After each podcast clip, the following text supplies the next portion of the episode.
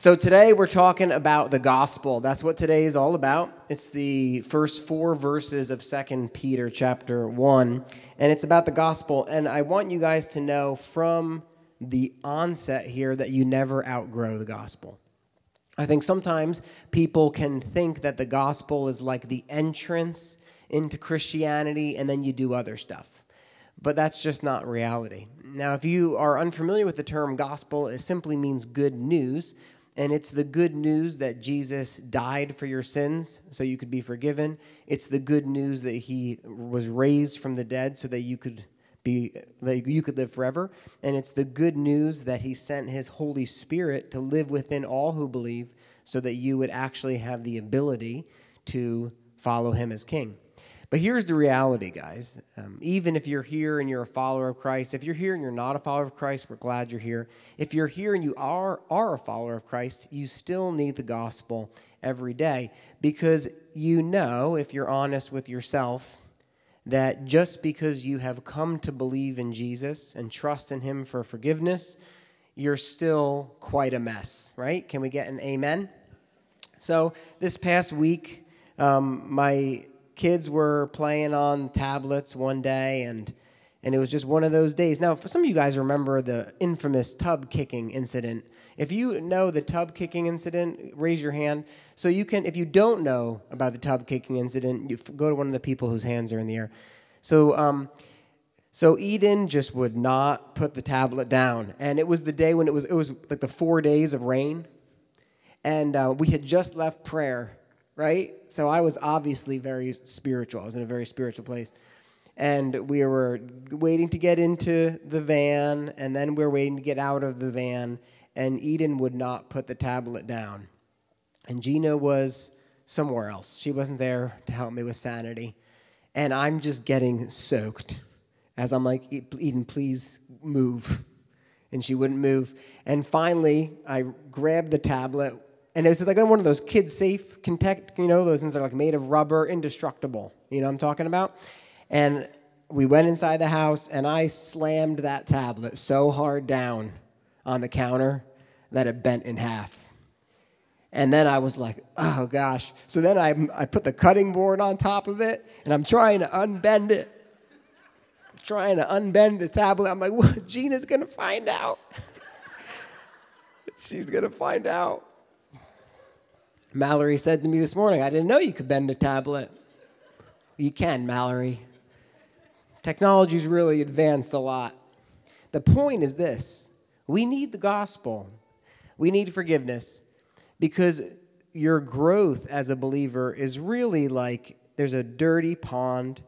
And then instead of having a source of, of dirty water, you get this new source of clean water as God brings your heart to life. But it takes a long time to dissipate that muddy pond that you've had and to really kind of push all of it away. And you're trapped in a body of death until you're with God in glory. And so, even though you do improve over time, not a day goes by when you're not hungry for His grace and His forgiveness. And that's why the gospel is always relevant. And so, the gospel is our foundation, the gospel is our hope for today when we bend tablets in half in a fit of rage as our children are crying.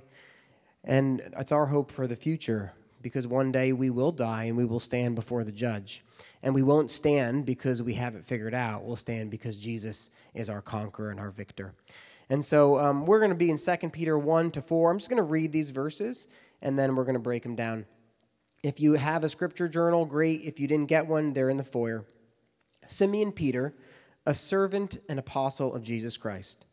To those who have obtained a faith of equal standing with ours by the righteousness of our God and Savior, Jesus Christ, may grace and peace be multiplied to you in the knowledge of God and of Jesus our Lord.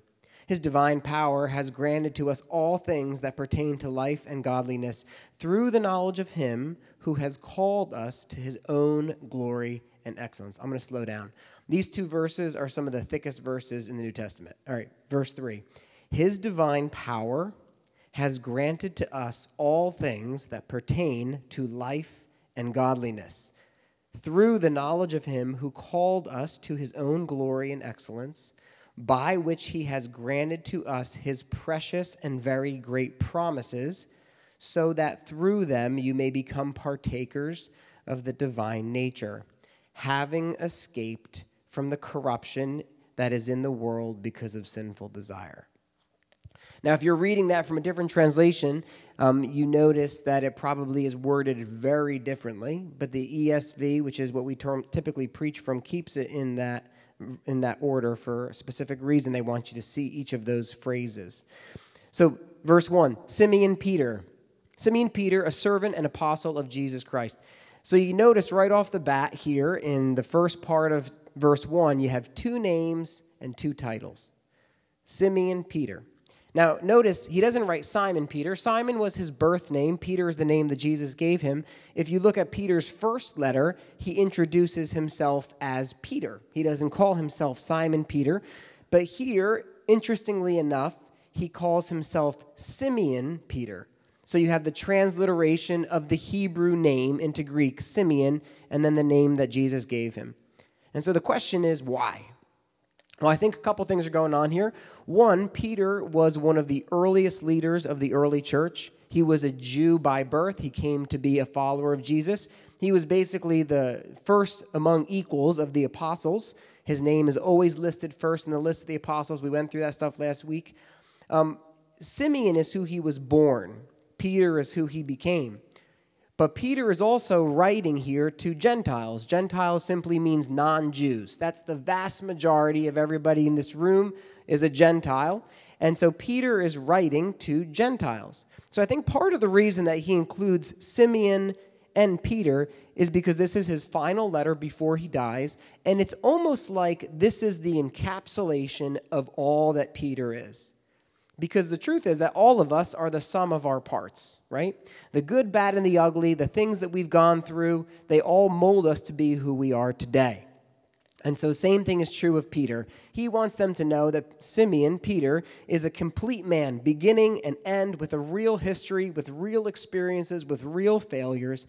And so, in those two names, you have this picture right from the onset of this is the man who I was born, and this is the man who I was reborn right? Simeon, Peter. Also, two titles servant and apostle. And if we're honest, those two titles, they seem to be diametrically opposed, right? A servant, or actually, more accurately translated, slave, a slave and an apostle. So you have the lowest of the low, and then you have apostle, which we think of as the ones who led the early church. See, because both were true of Peter. Peter was a servant of Christ. He was a servant to the church, the body of Christ, a servant to the bride of Christ, often serving the church with pain, with suffering, often doing going places that he did not want to go, being in situations he did not want to be. And so yes, you could say, well, he's the apostle. I mean, he's the apostle Peter, and that sounds very glamorous, but the truth is that all of that was compounded with being a slave of Christ. The point is that he didn't have much of a choice in what he was doing because Christ had purchased him with his blood. Peter was a complex man. Second half of verse 1 To those who have obtained, or you could translate that as granted, to those who have granted, been granted or obtained a faith of equal standing with ours by the righteousness of our God and Savior, Jesus Christ. So, again, this letter, who is it written to? It's written to Gentiles. It's written to Gentiles, to non Jews. Now, the biggest hurdle in the early church, anybody know what the biggest problem in the early church was?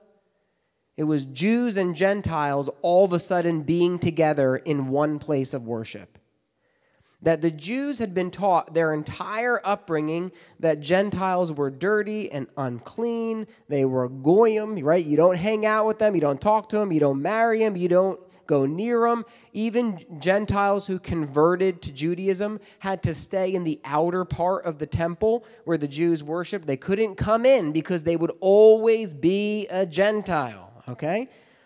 And then all of a sudden, you had this picture where Jesus didn't just redeem Jews who came to place their faith in him, but he would also allow snake handling, polygamous, dirty, rotten Gentiles like us, who last week they were doing who knows what, And now all of a sudden, here they are in church eating a bacon sandwich. All things the Jews hated, okay? And so you had Jews and Gentiles together, which was a big problem. And look what Peter says. He says, To those who have obtained a faith of equal standing with ours.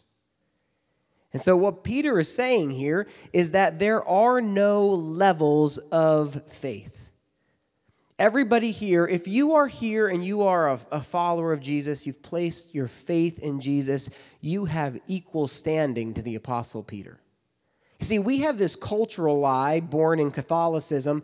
We call, say, saints, right? Saint Teresa, Saint Christopher, Saint Bartholomew. I don't even know. If, I, if it sounds like I'm I'm accurate, just give me a thumbs up. St. Mortimer.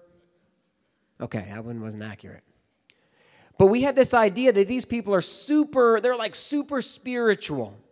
But that's not biblical.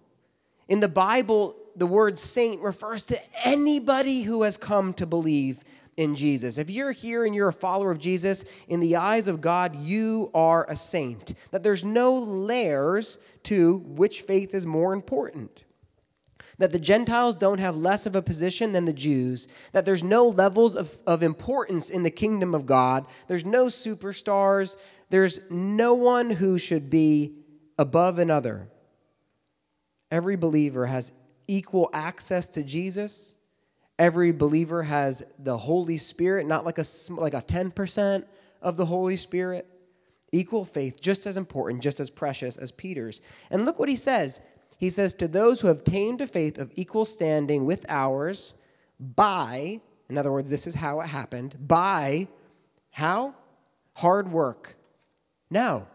By lots of religion. No. By the righteousness of Jesus, of the righteousness of God and Savior, Jesus Christ. See, the faith that you have, this is important to know because he says you have been granted or you have obtained. It's the same word that you would say you have obtained an inheritance or you have been granted an inheritance.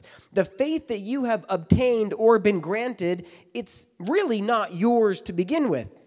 Even the faith that you have to believe is a gift from God. Martin Luther said this was alien righteousness, he called it. Alien righteousness because it comes from out there and it comes upon us. It is not of our own. That the faith that we have obtained is because Jesus saw fit to give it to us. The point is this I would not have chosen God, I would have chosen rebellion. I wouldn't have chosen patience, I would have chosen kicking a hole in my tub, right? I would have chosen breaking the iPad. I would have chosen to run away from God instead of being brought near to Him. But if you are in Christ, you will stand victorious before the judge because Jesus' righteousness flows through you. It's been given to you, and now it's in you and it goes through you. That's the point. This is why our faith is so precious because we didn't earn it. It's been gifted to us, and it's been gifted to us because Jesus is good and just and righteous. And now we have it. Amen. You can clap, Diane. That's all right. You guys can clap too. That's okay. Verse 2 May grace and peace be multiplied to you in the knowledge of God and of Jesus our Lord. Now, at first glance, if you've been reading the New Testament, this seems to be a very standard introduction or very standard greeting, but knowledge is a key theme in Peter. He says, May grace and peace be multiplied to you in the knowledge of God. Matter of fact, knowledge comes up multiple times, and if you jump to the end of Second Peter, he ends with this same idea of knowledge. Now, this word that, that he uses for knowledge scholars debate what it means, but it's really this knowledge of salvation. It's the fact that they have a true knowledge of who God is, a true knowledge which comes from having that faith that we just talked about. And so Peter says that grace and peace will be multiplied to you because of the knowledge we have of Jesus. This is the knowledge of the gospel, the knowledge that we place our faith in, the knowledge that saves our soul, the knowledge of God's promise to us as we grow, the knowledge that is rooted in God's word. The knowledge is what the false teachers lack, according to chapter 2. And so the point is, as we grow in the knowledge of who God is, as revealed in His Word, we know Him more richly, we know Him more fully, and we grow in grace and in peace. All of that sounds a lot like the abiding sermon series we just finished, right? All right, verses 3 and 4. His divine power has granted to us all things that pertain to life and godliness through the knowledge of Him who called us to his own glory and excellence. If you have a scripture journal, you're going to want to like visually isolate each of those phrases.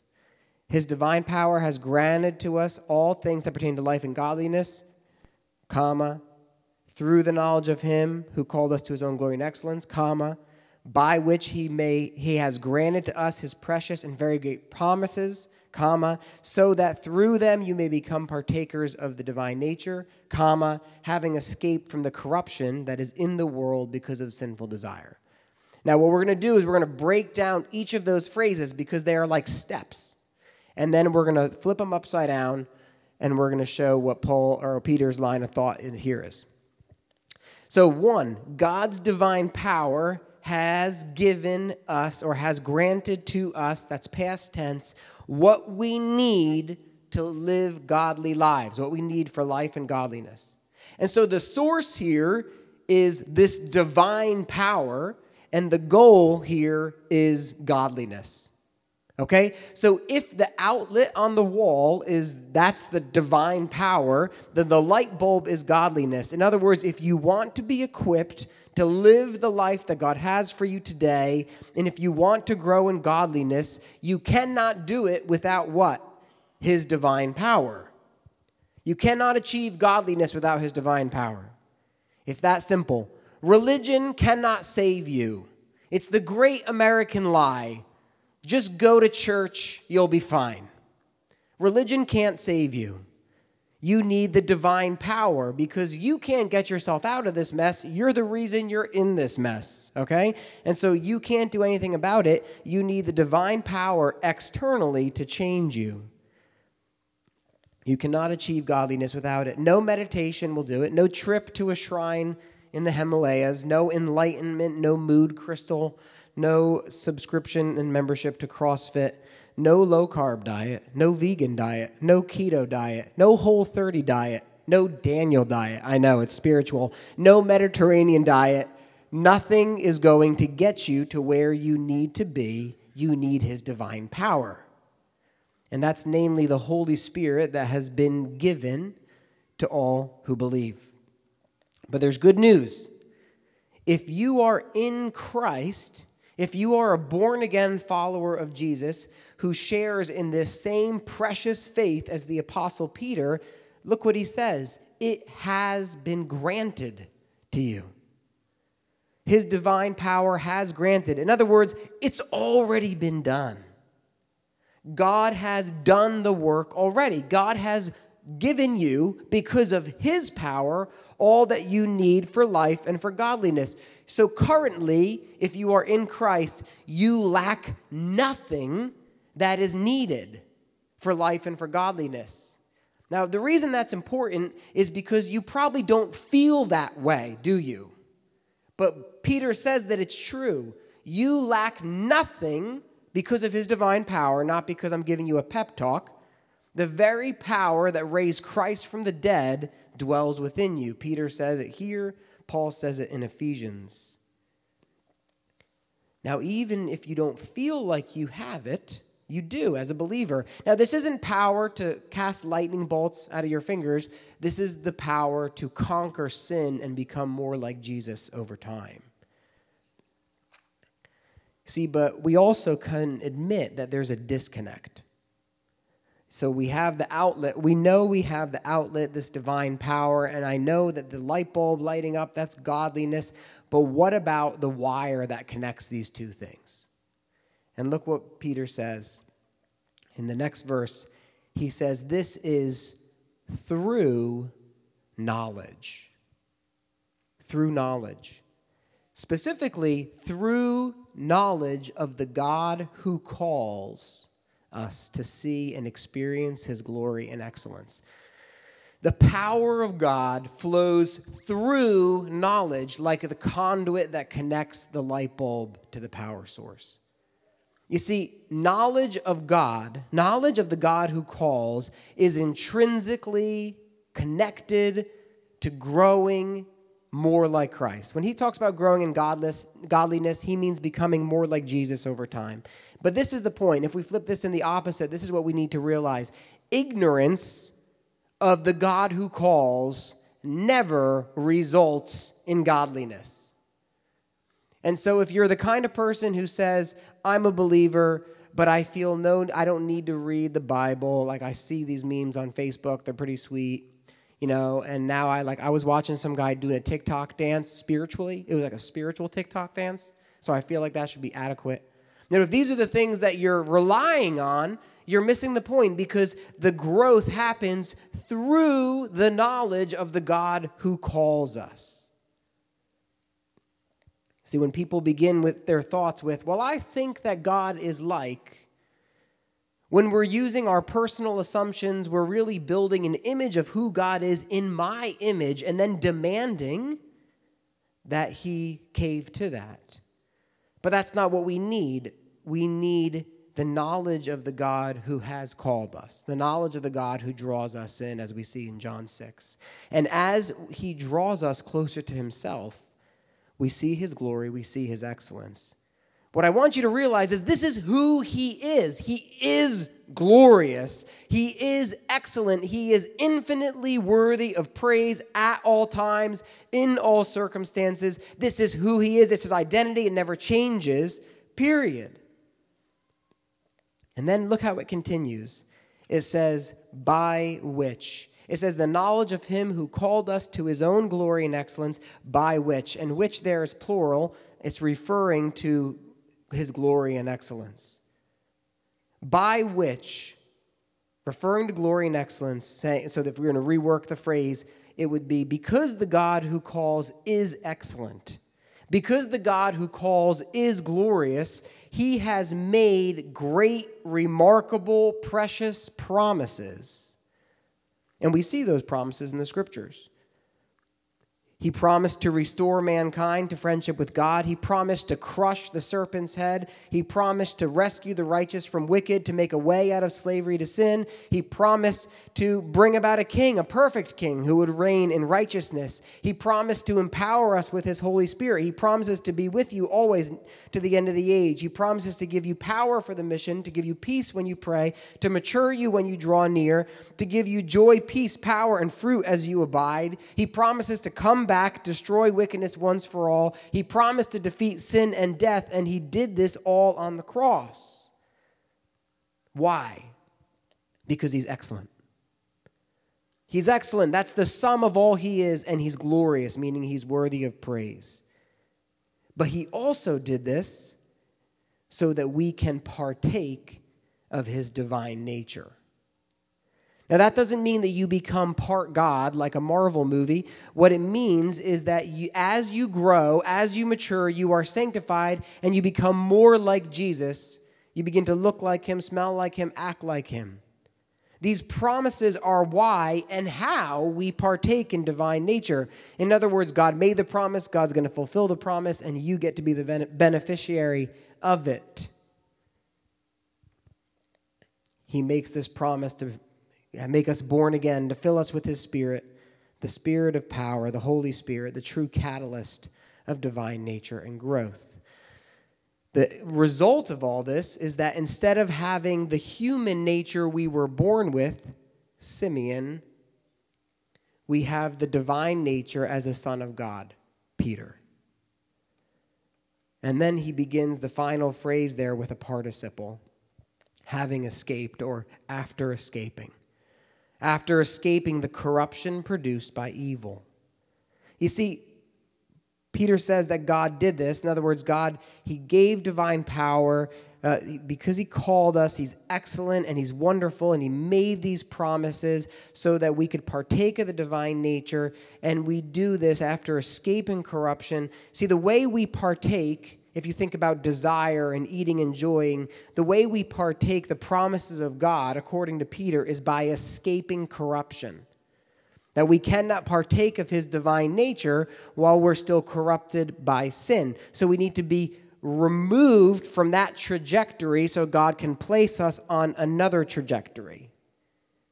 Before you can have his divine nature, you need to be rescued from corruption. Before you can have his power for life, you need to be rescued from corruption. Before being born again, your desire was for sin. You felt no remorse, no guilt within reason. Built upon your rebirth, your desires change. You've probably seen that in yourself if you're here and you're a follower of Christ, that you crave different things than you did. It's because God placed you on another trajectory that you're no longer craving the desires of sin that cause corruption, but now you're craving something new because His power has been granted to you and it's working something in you. So, Peter says all of this quite backwards. And that's probably why some of you are currently confused. So, I'm going to rework it and put it in logical order. It's a dense section of scripture. This is the gospel. Now, if we look at this whole thing in reverse order, this is what it looks like. You ready? One, God is glorious and he's excellent. And he created a very good creation. Two, but the world and everything in it became corrupted because of sinful desire when Adam and Eve ate from the tree of the knowledge of good and evil. Three, but God cannot cease to be himself. He is glorious and he is excellent. And as such, he decided that he would not leave man or the world in its corrupted state.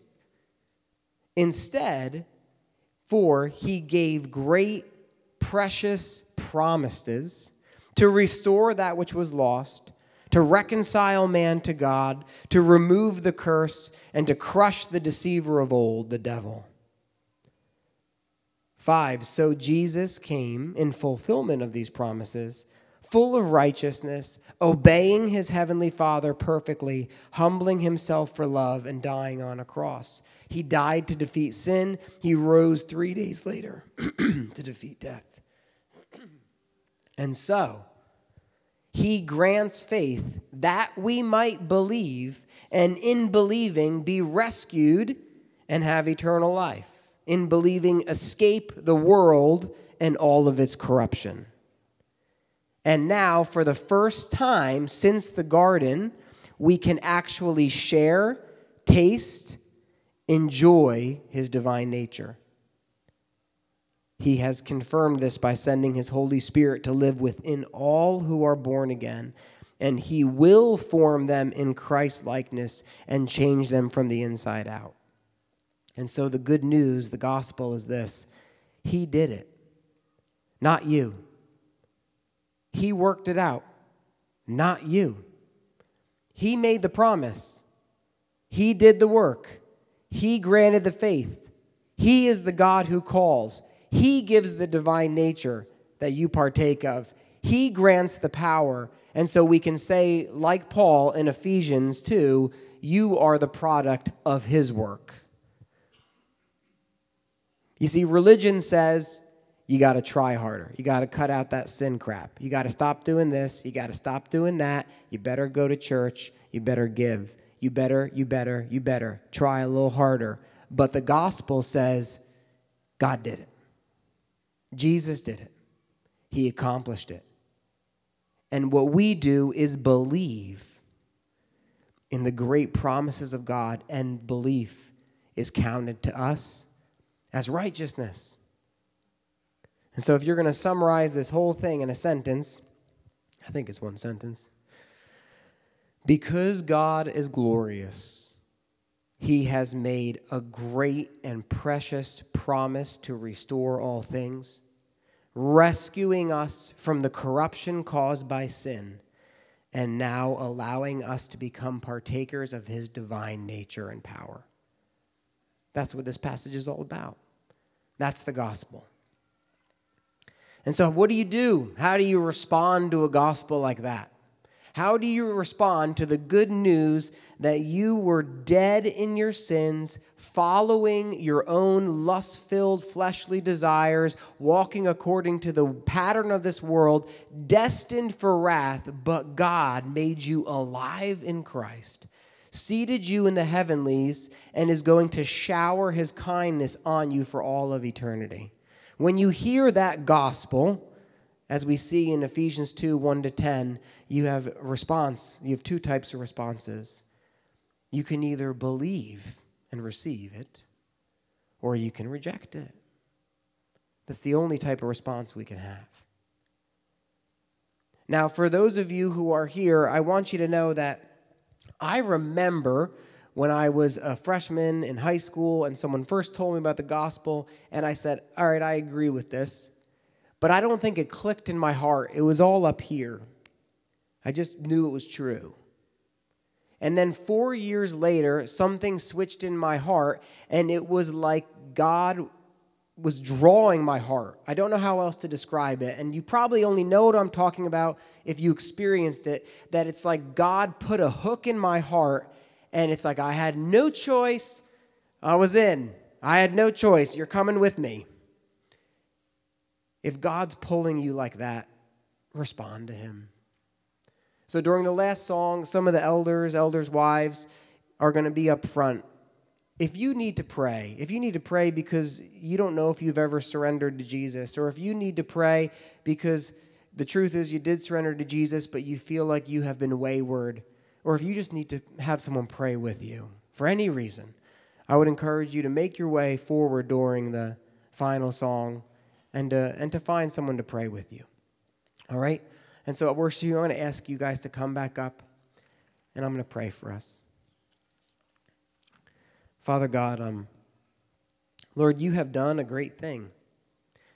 With your power and might, your glory and excellence, God, you have done more than we could ask or imagine.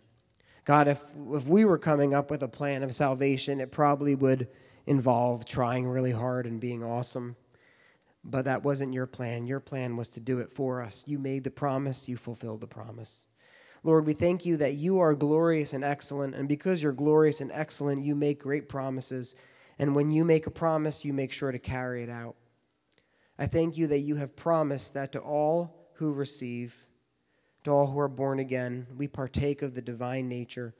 We begin a new trajectory, not a trajectory that is corrupted by sinful desire, but we are able to, to partake of this remarkable promise of the Holy Spirit, Lord. And we can be changed. And so, Lord, I pray that if there's anyone here who needs that prayer, who needs to turn their life to Christ, I pray, Lord, that you would draw them the way that you drew so many of us. In your name we pray. Amen.